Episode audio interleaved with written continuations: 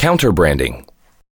When your business category is dominated by a single brand and all the other brands put together don't equal them, it's time to create a counterbrand. Counterbranding, business judo, is rare and dangerous. But when you're overwhelmingly dominated, what have you got to lose? Prior to the creation of their Uncola counterbrand in 1967, 7 Up had survived for 38 years as a lemon lime soft drink with the slogan, You like it, it likes you. Yippee Skippy, call the press. A soft drink likes me. As in judo, the secret of counterbranding is to use the weight and momentum of your opponent to your advantage. In other words, hook your trailer to their truck and let them pull you along in their wake. The steps in counterbranding are these 1. List the attributes of the master brand. In the case of 7 Up, the master brand was cola, sweet, rich, brown. Everything else was either a fruit flavor or root beer, and all of those put together were relatively insignificant. Cola overwhelmingly dominated the mental category soft drinks. 2. Create a brand with precisely the opposite attributes. To accomplish this, 7 Up lost their lemon lime description and became the Uncola, tart, crisp, clear.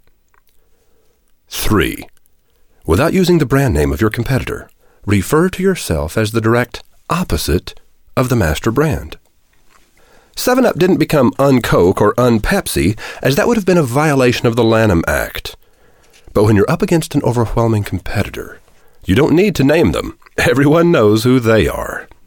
Let's look at a current example Starbucks. Notice how I didn't have to name the category? All I had to say was Starbucks, and you knew we were talking about coffee. That's category dominance.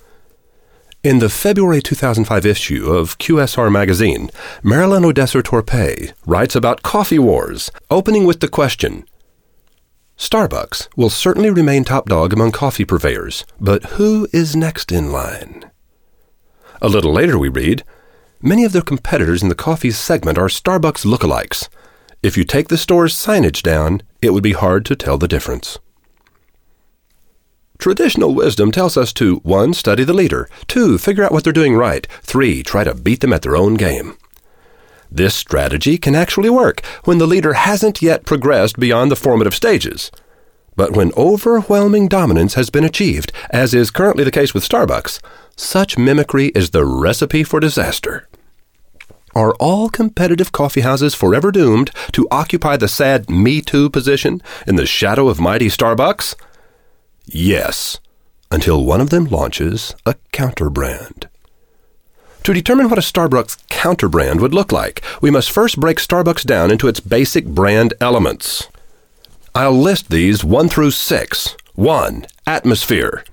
Quiet and serene. A retreat, a vacation, like visiting the library. Bring your laptop and stay a while. They've got Wi Fi. 2. Color scheme. Muted, romantic colors. Every tone has black added. 3.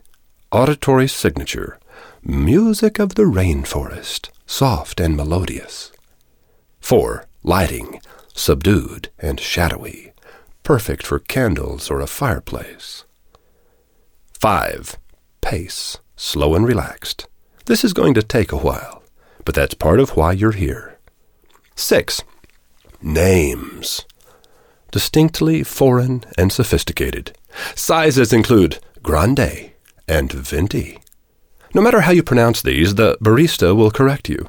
It's part of the whole Starbucks wine bar without the alcohol experience. Counter brands succeed by becoming the yin to the master brand's yang, the north to their south, the equal but opposite other that neatly occupies the empty spot that had previously been in the customer's mind.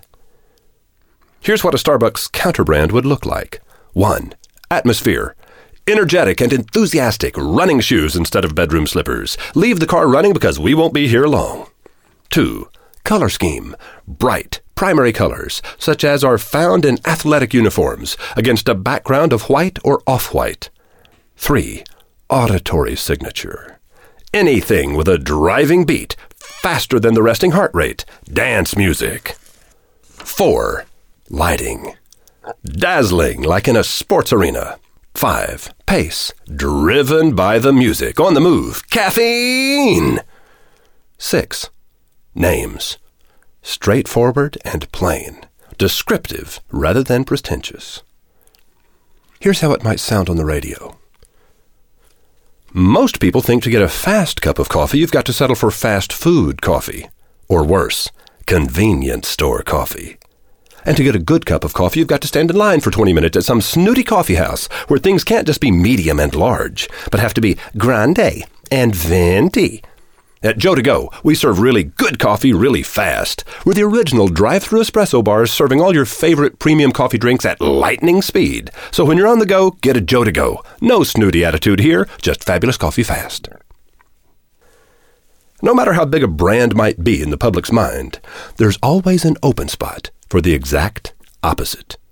When the circumstances call for it, be that opposite. Create a counter brand. P.S.